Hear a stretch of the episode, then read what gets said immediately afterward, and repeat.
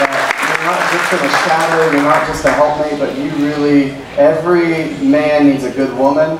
And, uh, and I tell you what, he's got a winner there. And, and I tell you what, we just, we value you as a family, we value you uh, in everything you do, but not just for the Sozo ministry you lead, the counseling you do here, and all the stuff you do, but really who you are. And uh, if you don't know this couple, you need to. Um, they're just fantastic. They're amazing, and they are a blessing. They've, they've been part of our church for about 10 months-ish, right, roughly now. Um, and I tell you what, it, they are a blessing. And they're a blessing to be in our home group. They're a blessing uh, everybody they come in contact. It gets an upgrade and gets more value when they know them. So I'm honored to share this pulpit. I'm honored to be kingdom, and I'm honored never to hog this microphone. But I'm truly honored today that Josh gets to, put a deposit in you and give what God's put on his heart today. So let's just honor Josh.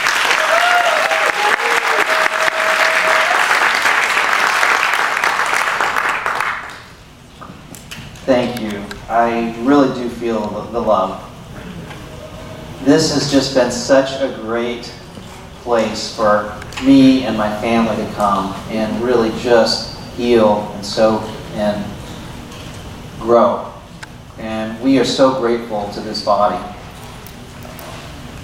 You know, um, I've been really impacted um, by a lot of the teaching lately talking about sonship. Have you guys enjoyed that? Yeah. Some good stuff, hasn't it? It has been so good for me to hear that. And I'm going to talk about being sons. And I'm not going to say sons and daughters, but if I can be a bride, ladies, you can be sons. Just, it's okay. Just, just have grace on me for that. Plus, it's shorter, so I can save time. But um, I want to talk about how that's impacted me and um, just a, a little, little thing that's kind of stirred in me about that something that I've noticed in my kids is um, something, they're just things that I see in them that I want to, to grow in to uh, better understand what it means to be a son. You see, I am a son, I'm my parents' son, but that's not the sonship we're talking about. We're talking about what it means to be God's son. And Jesus is the example of that. And so if I, you know, even I had a good childhood, but it wasn't perfect but I have a perfect father. And so I look at what goes on with my kids, and I see some of the things that they do, and I'm like, man, that is how I want to relate as a son to my father. My daughter Grace, she's uh, almost 11 now, and she would um, she would do this thing. She would just wherever I was, she'd come up, she'd just jump in my arms, whether I was expecting it or not, and she would just know that I'd catch her. Well, she's 11 now, and she's still trying to do that. and, and I had to set her down. I said, Sweetie, I appreciate that you trust me, that I will catch you, but uh, you're not as light as you were when you're four years old. but I thought, you know what? That's how I want to be with my father. Is I want to jump and just know he's going to catch me. You know, just know that there's there's no question. Of course he's going to catch me. You know, and, and, and that's, I, I see here with that. And then um, I think of my son Caleb. And uh, a couple months ago, he was playing some video games. He's a teenager. I know that's shocking that he would play video games, but he does. Um, he was playing video games with a friend, and they were going to download something. His friend said, well, you know what? Guess what? If you just put a different zip code in, you won't have to pay tax on it. He's pretty smart, but... And my son said, I will not do that. I am not going to rob from taxes to do that. And I didn't, I had not, I was just listening. I was just upstairs listening. He did that on his own. I thought, wow.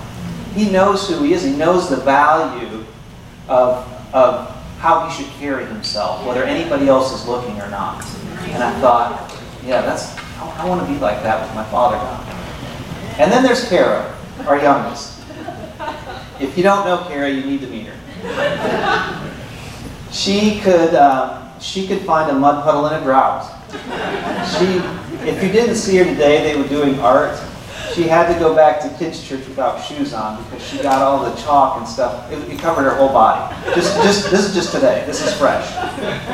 But anyways, um, one of the things that I think about her is um, it was about a year ago now. We went to uh, to Orlando. We went to Disney And at Disney, they have this neat thing that they do. It's every girl that comes in, they say, "Hello, princess. How are you?" Which, uh, which I think is pretty cool. I mean, that's that's kind of kingdom. Like every girl's a princess, right? Well, Kara comes through, and the guy says it to her, and he says, "Hello, princess," and she looks at him. And she says, "Oh no, I'm the queen."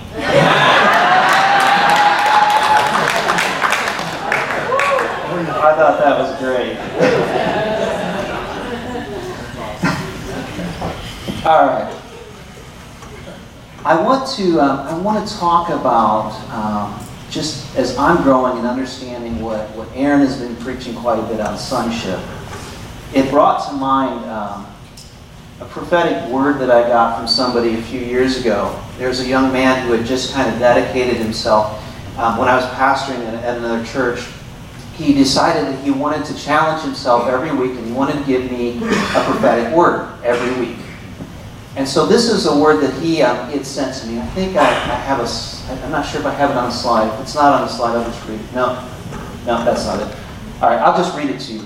God wants to surprise you with his presence. He says that his voice, his words, his scent can be experienced everywhere. Stop, he says. Close your eyes. I'm right here. I'm never there. I'm always here. To pursue me is to realize that my banner of love is already over you. The only way to lose my presence is to try and earn it. So don't do that. And I thought that, you know, that was at a, a time I just, I really needed to hear something like that. He's here. He's not hiding. He's not waiting for you to earn him to be around. He's not trying to get you to do something so that he'll show up. He's here. He's always here. He is, he's all present. But as I, as I looked at that, I thought, you know what? I am. That reminds me of Scripture. I wanted to, you know, where does that relate? And I thought, it popped in my head, I will never leave you or forsake you. You know, you've heard that Scripture, I hope. If you don't, um, I think I have it up on the wall there. I will never leave you or forsake you. But when I heard that, I had to figure out where it was because I, I knew it was in the Bible, but you ever know it's there, but you just don't know exactly where? So I had to go looking for it. And actually, it's not written just once in Scripture. I found out that it's something that recurs over and over and over and over again. And I think there's a reason for that. But let me show you um, some of the spots that, that, that you can find in the Bible. First spot I want to show you is Deuteronomy 31 verses 5 through 8. This is right before Moses is about to die, right before he's going to hand things over to Joshua as the leader. And so it was important for everyone there, he's addressing all of Israel, for everyone there to know that Joshua was the leader and that God's going to be with him the same way as with Moses. And it's a public declaration. Everybody could hear it. Starting in verse 5. The Lord will deliver them to you, and you must do to them all that I have commanded you. Be strong and courageous. Do not be afraid or terrified because of them, for the Lord your God goes with you. He will never leave you nor forsake you. Hear it? He will never leave you nor forsake you. Then Moses summoned Joshua and said to him in the presence of all Israel, Be strong and courageous, for you must go with this people into the land that the Lord swore to their forefathers to give them, and you must divide it among them as their inheritance. The Lord himself goes before you and will be with you. He will never leave you nor forsake you. Do not be afraid. Do not be discouraged. Okay? So the next time that you see that in Scripture, fast forward ahead, this is Joshua 1 5. All right? Moses just gave it to the Israelites and to Joshua as Joshua's getting ready to take over. Now, Here's Joshua, here in Joshua 1.5. Here's what it says. No one will be able to stand up against you all the days of your life. As I was with Moses, so I will be with you. I will never leave you nor forsake you. This is specifically spoken to Joshua. This isn't just to all of Israel. Joshua heard this for himself specifically. Okay? Now think about Joshua and the shoes he was about to fill. Moses had led them for 40 years right? Greatest, greatest leader, possibly, uh, arguably, in the Old Testament, Moses. And any, any Jew will tell you, Moses was the guy, right? And so here is Joshua. He's got to fill these big shoes. You think he needed to know that God was never going to leave him or forsake him? Probably was pretty important to him right then. Fast forward a little bit to King David. Probably the other guy you would say was the great leader in the Old Testament. Um, he's a man after God's own heart, a man with passion for the Lord. Listen to this psalm that he wrote. This is Psalm 27, verses 8 through 10. When you said, Seek my face, my heart said to you, Your face, Lord, I will seek. Do not hide your face from me. Do not turn your servant away in anger. You have been my help.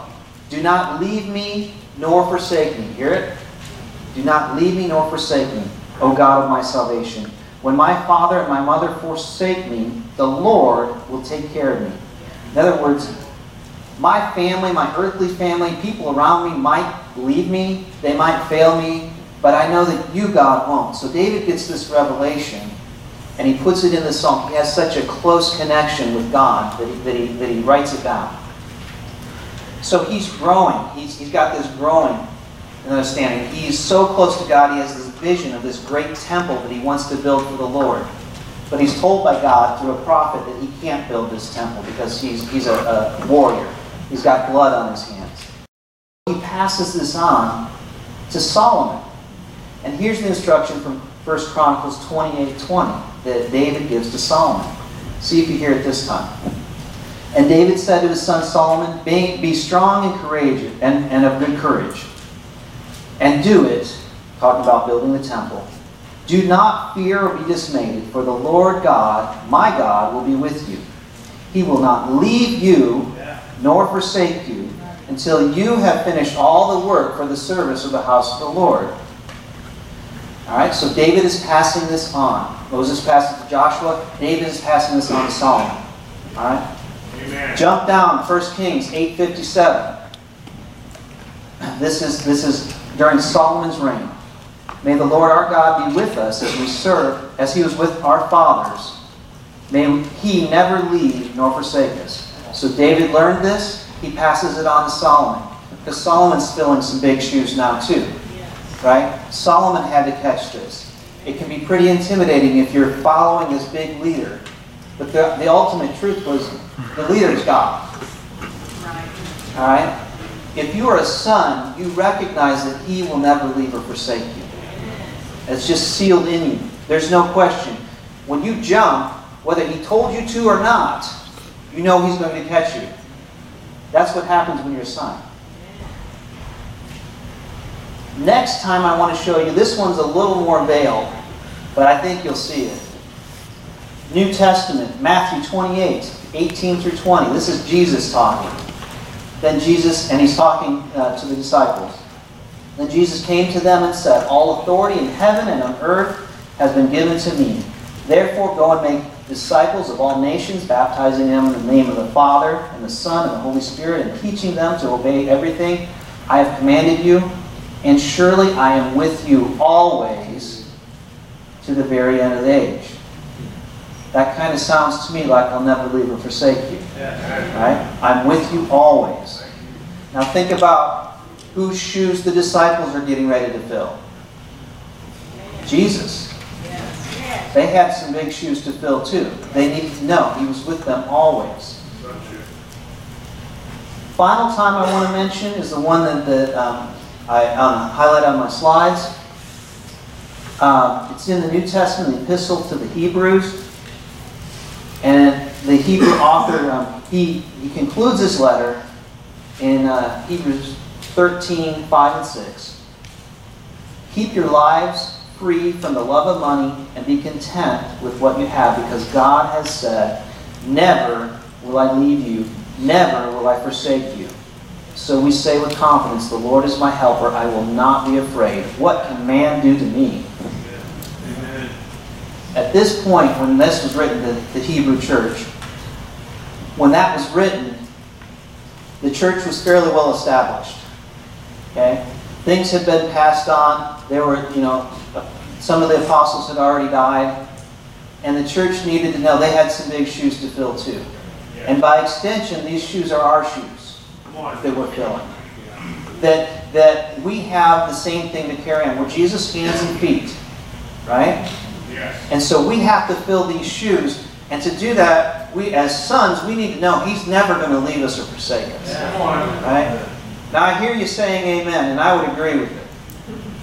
The thing is, I don't, maybe some of you are saying amen just because it resonates with you, because anytime truth is spoken, there's just something that erupts inside of you, and you just love to hear truth. Right? And there's just something, it doesn't matter how many times you hear it, if it's true, it's true, and it's just good to hear it. It's just like this refreshing that comes over you. Then there are the rest of us. You want to believe. You want to believe that He'll never leave or forsake you. And you do up here, it just doesn't always feel like it right here. And I've been there. That sometimes, like, I know He'll never leave or, or forsake me, but I'm kind of afraid to jump right now. Right? I'm just a little, a little nervous about that. So, I think about, you know, I think that's probably one of the reasons it's repeated in Scripture is they didn't, it's not just put there one time and then, okay, I got it. For us, for, for me at least, sometimes I need to hear it over and over again. It's just something refreshing, something new every time I hear it that, that I've got to keep hearing it again. Um, I think about um, a time in my life that I can probably best relate to um, when I had a hard time believing that, that he would he would never leave or forsake me. I knew he wouldn't, but as I'm going through it, I wasn't so sure. Let me tell you that story. I was um, living in uh, Wheaton, Illinois, going to graduate school, working on my master's degree up there. It was um, just a, a few months before Angie and I were going to get married. And so I lived in the Sandusky area, and we were getting an apartment ready for us to, to move into there. She was living in Middletown. I was bringing things out to Wheaton, Illinois. And so I had my car loaded down with stuff. I had like a television. Um, it was a VCR at the time. That'll date me a little bit. But I had a VCR there, which actually was worth some money, not $2 at a garage sale back then. But, and just, my car was just loaded with stuff. And this was also before the time of cell phones. So I am dating myself a little bit. But um, I'm, I'm, I'm, driving there, and for some reason, I'm driving uh, through Chicago, and I took the wrong turn somewhere. And I realized this was going to take me to a not very good part of Chicago. And as I'm driving the car, um, I noticed that the engine is starting to die. And I'm thinking, oh, this isn't good. My car's loaded with stuff, and this isn't a very good area for me to be in. So I finally, uh, my car just sputters out and dies, and I'm right near the, the off ramp. And I'm like, well, I guess I'll go and try to find a gas station. So I start walking up the ramp, and um, all of a sudden, this guy on my right peeks his head out of the apartment window and starts barking at me like a dog. And I can feel the hair on the back of my neck stand up, and I'm like, I'm just terrified, out of my mind, terrified. So I'm trying to pretend like I can't hear him. but I can't, but, so I just, you know, I'm shaking, but I'm just walking. So I see at the end of the ramp, I see a, a gas station. And I thought, all right, well, there's a payphone there, and I'll just go, and there's just all kinds of people around this gas station. And um, I walk, I, I, walk up, and I, I go to the payphone, because I, had, I did have AAA, so I was going to call AAA. As I'm on the phone, I hear this guy behind me, and he says, Hey, white boy! Now, I don't consider myself prejudiced, but I must have a little bit in there because I was the only white boy there, and I was a little scared. He says, Hey, white boy! And I wanted to act like, all right, do I pretend I can't hear him? What's the better thing to do? Do I act like I can't hear him, or do I acknowledge him? So, so I just waited there, and he said it again. Hey, white boy! Well, I'm going to have to acknowledge. So I turn around, and he's like, You want to buy some rock? and I just shook my head, No, thank you. And I looked down, this tops it off. I looked down and I realized I was wearing a Fat Albert t-shirt. And I'm thinking, this, this doesn't look good for me. This is, this is bad. So I, I finally, I walk back down the ramp, get back to my loaded down car full of stuff. And um, the uh, Illinois Department of Transportation comes by, and the guy comes out and he's like, what are you doing here? This is a bad place. You shouldn't be here. Yeah, I don't want to be here. I'm, I'm broken down. So he's like, well, I can push you up to a, a little diner. It's not really that much better of a place, at least you can watch your car out the window.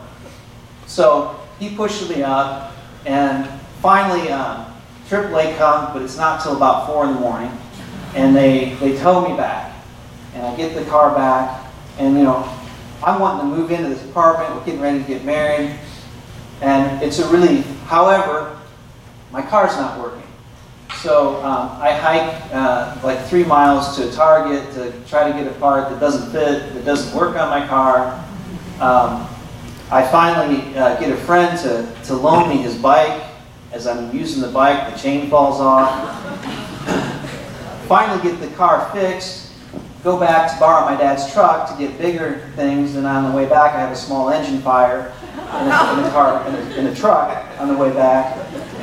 And uh, you know, all of that is just it's just kind of like, all right, I know he's never going to leave or forsake me, but I kind of am feeling left and forsaken. and it's funny right now. It's a great sermon illustration now, but I wasn't laughing then. You know, it was it was this was serious stuff. I was at times I was wondering, am I going to make it through this? And um, to me, that kind of illustrates uh, why I need to keep hearing, He will never leave nor forsake me. That's what it's about. I was talking to God about that as I was kind of formulating uh, what this whole never leave or forsake me is about. And why do, why do I struggle with that sometimes, or why have I? And I know some of you may never struggle with that. You may just be walking in so much power. You walk in the room and everybody is healed, and you know, just angels follow you around all the time, and just the manifest presence is with you constantly, that there's no question ever in your life. Right? And, and He is with you always. I'm just saying some people just know it. And some people know it, they just don't know it here yet. And so he was showing me um, that I believe that there are five reasons, five struggles that we come up against, that we battle with, that would, would, would argue against that God would, would never leave or forsake us. And coincidentally, I believe that those five struggles correlate with the place that we can be ministered to by the fivefold ministry. Have you heard of the fivefold ministry? I think that it's been misused in some ways because I want to I want to show you what the point of it is uh, first. Let's look at it real quick. This is where it comes from. It's from Ephesians chapter 4, verse 11 through 13. And this is what it says. It was he who gave some to be apostles, some to be prophets, some to be evangelists, and some to be pastors and teachers, to prepare God's people for works of service, so that the body of Christ may be built up, until we all reach unity in the faith and in the knowledge of the Son of God, and become mature, attaining to the whole measure of the fullness of Christ. All right? A lot of times we read through the fivefold ministry there, you know, apostles, prophets, evangelists, pastors, and teachers. We read that and we think, which one am I? But that's not what the, the purpose of it says. It says the reason the fivefold is to prepare God's people for works of service.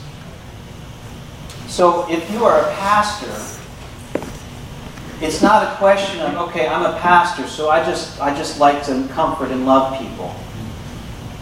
It's a question of, all right, what else do I need to prepare me?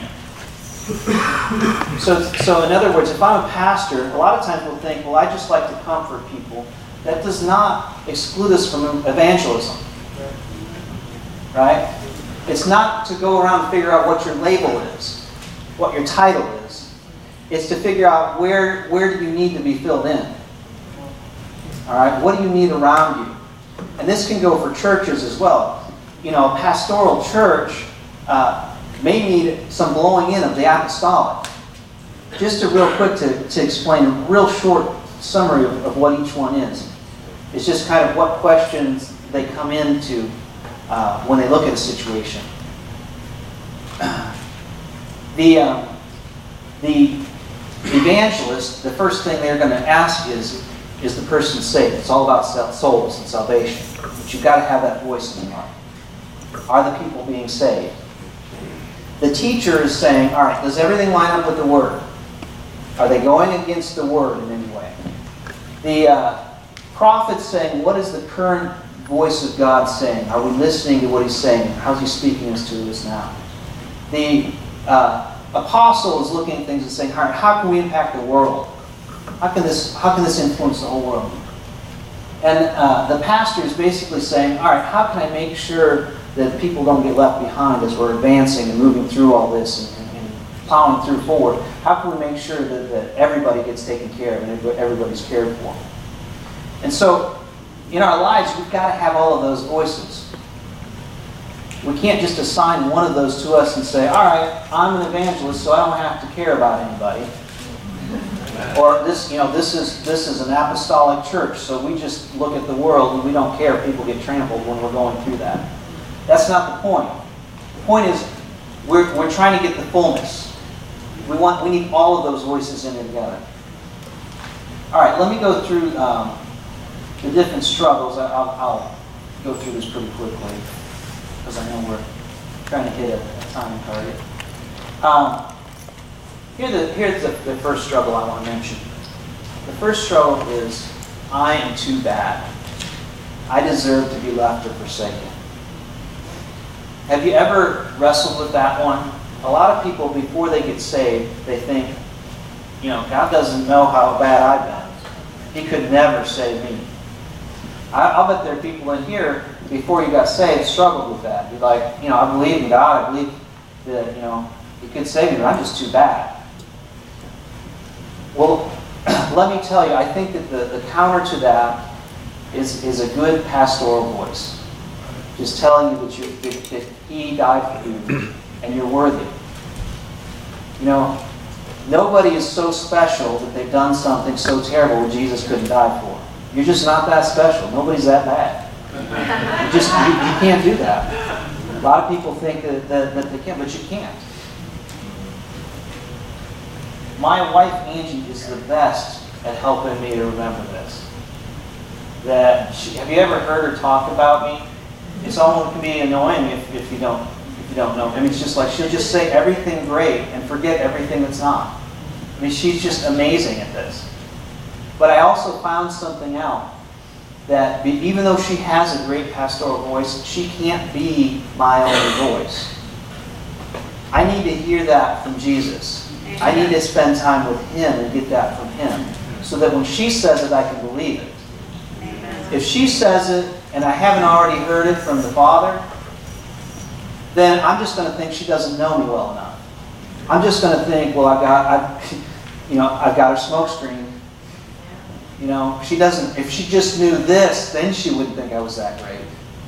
But if I can spend time with the Father, and I can get that pastoral voice out of Him, Him telling me how much He loves me, Him telling me, yes, you are valuable, then when other people tell me those things, now I can receive it. Now I can give it. The second struggle I want to talk about is um, I'm pretty good. I don't need God. All right, you see a lot of people on the other side of that. It's the, it's the opposite. It's like, my life is good, you know, I've got all this stuff going for me, I don't have any problems that I can see. What do I need God for? That's the other struggle people come up with. Why do I care if God would leave or forsake me? Things are good in my life. All right? And honestly, if you're here, you may not think you have that, but I want to question you how do you live your life? Do you give him much time? Do you act like you need him? Yeah. Okay, you give him time on Sunday, great. But do you act like you need him for every breath? You know, this is not just something that, that uh, people would struggle with before you get saved. You need to remember how much you need him as, as you're walking every step of life. Because if you recognize that, you know that he'll never leave or forsake you because you need him. Amen. You need Him. I see um, Israel in the Old Testament would fall into this pattern of forgetting how much they need Him over and over again. And, and you know, most people will go through that. I think that the cure for that is to get around an evangelist because they will remind you. If the pastor's the one who's comforting the afflicted, the evangelist is the one who's afflicting the comforted, especially among the people who are already saved. Right? Because they're going to remind you that there's, there's, there's more that you got to be doing. You know, there's, there's more that you can, you can tap into. And if that's pulling you down too much, go back to the pastor and hear how great you are. But then you got to go back to the evangelist and say, all right, but you got to keep pushing. You got to keep going here. It's, it's, um, it's great to be around people who have an evangelistic gift because they remind you that you can do it too. Right? Even if you're not a natural, then get around somebody who is. Don't just go and say, well, I'm more pastoral, I'm not an evangelist. Sorry, that's not how it works. Our model is Jesus. He filled all five.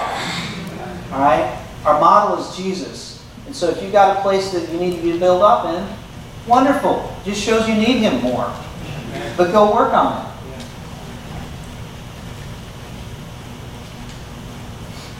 And if you're stretching yourself, if you're pushing like, like an evangelist will, you're going to slip up from time to time. You're going to need that pastoral voice. But it can be very dangerous to just sit with the pastoral voice all the time, hearing how great you are. You need that at times. We do. And if that's all you ever hear, that's really dangerous because then there are churches who just become a pastoral church and it's just this blessing club. Everybody sits there and nobody affects anything. Nobody brings anything in. Nothing, nothing happens. So you've got to have that voice. The third struggle is, we can struggle number three, struggle believing God exists. I've seen this one, and I've seen this one in Christians. All right? Okay, maybe he, if he was real, he'd never leave or forsake me, but I'm not so sure that he's real. And some people just have a greater gift of faith than others, and so they don't struggle with this at all, and they're like, what do you mean God's not real? Okay? But other people, it's just like you've got to keep something going constantly, or they're going to start slipping and thinking, well, maybe God isn't there. Maybe I'm just making this all up. I believe that the, the fivefold that addresses that best is actually the teacher. And I was surprised when I was talking to God about that, that it would be the teacher. But then I, I, I realized that the Hebrew definition of teacher is somebody who teaches you and demonstrates it. Okay? So, so a real teacher is not going to just say, here's what the word says, go be happy. It said, they say, here's what the word says, let's try it out. Let's go see that it's true.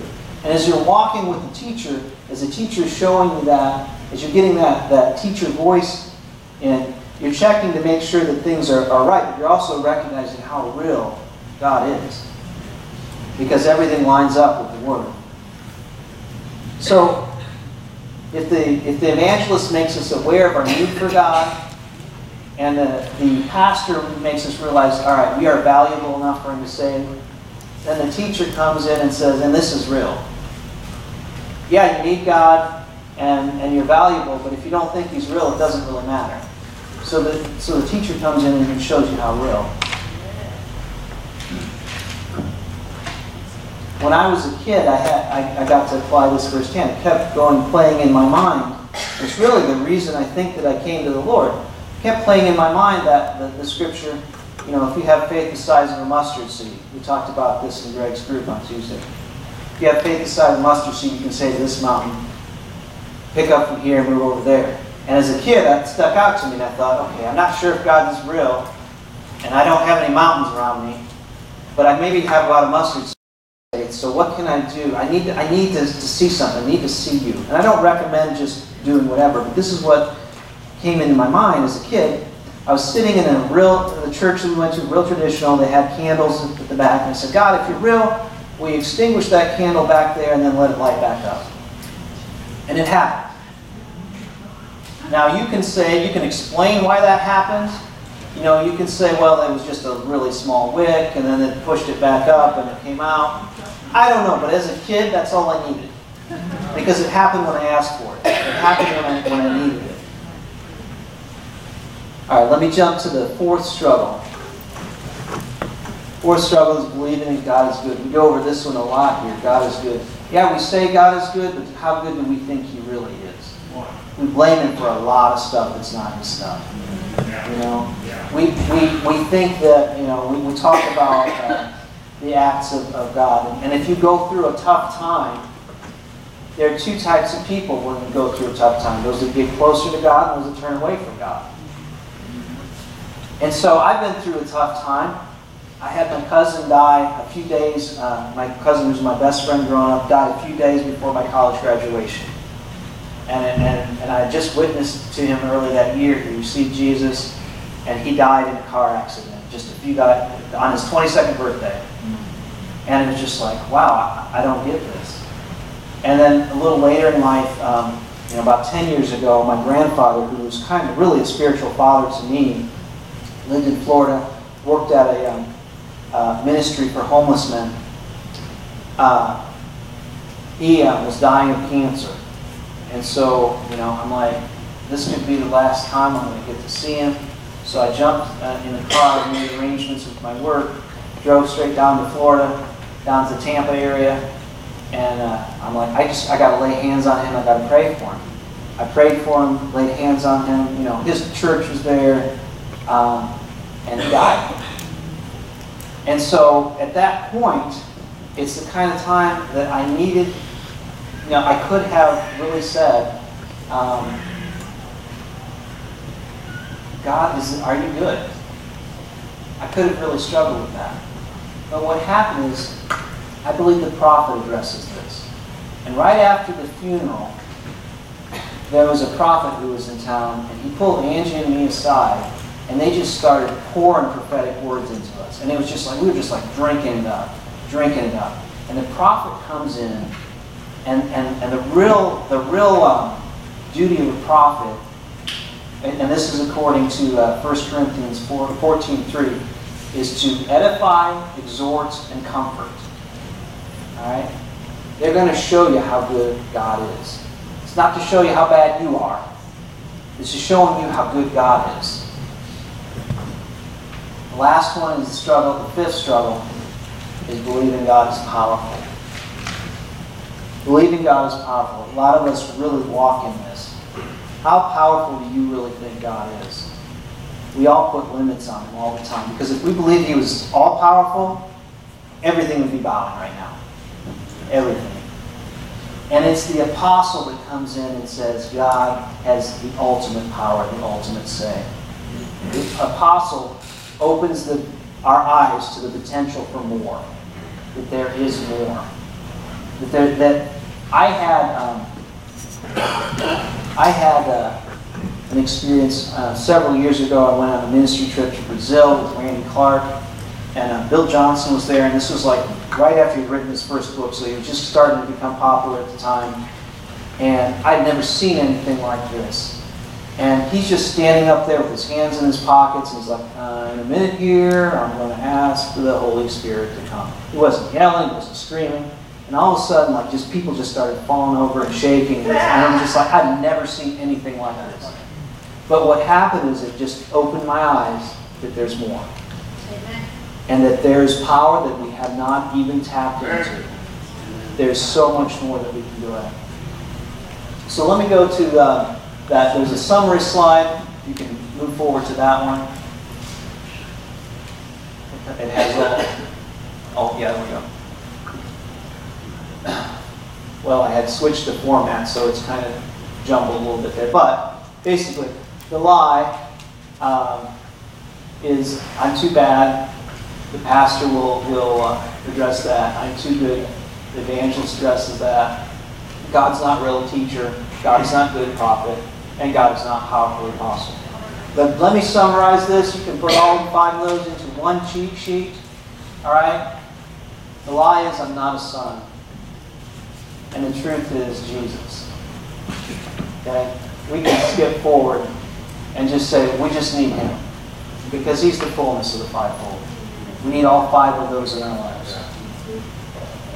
Any area that you might have a deficit, it needs to be met by God first. All right?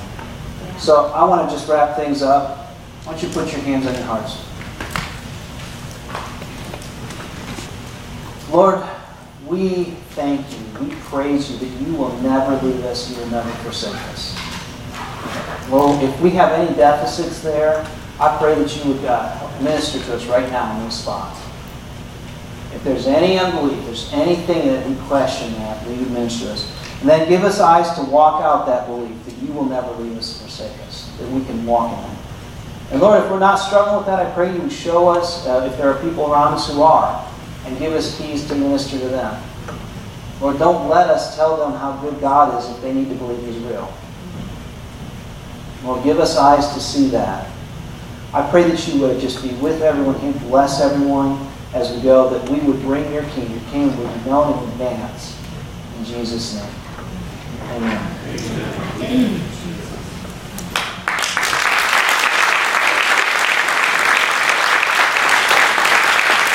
Good. Awesome. Just say it. Say, I'm a son or I'm a daughter. Say it. On, say it again. Say it again. You need to get that. You need to believe that. Next week I'm going to continue on sonship and we're going to talk about the spirit of adoption. And I believe that the spirit's going to come upon us as the children of God and we're going to be adopted as his very own children and heir to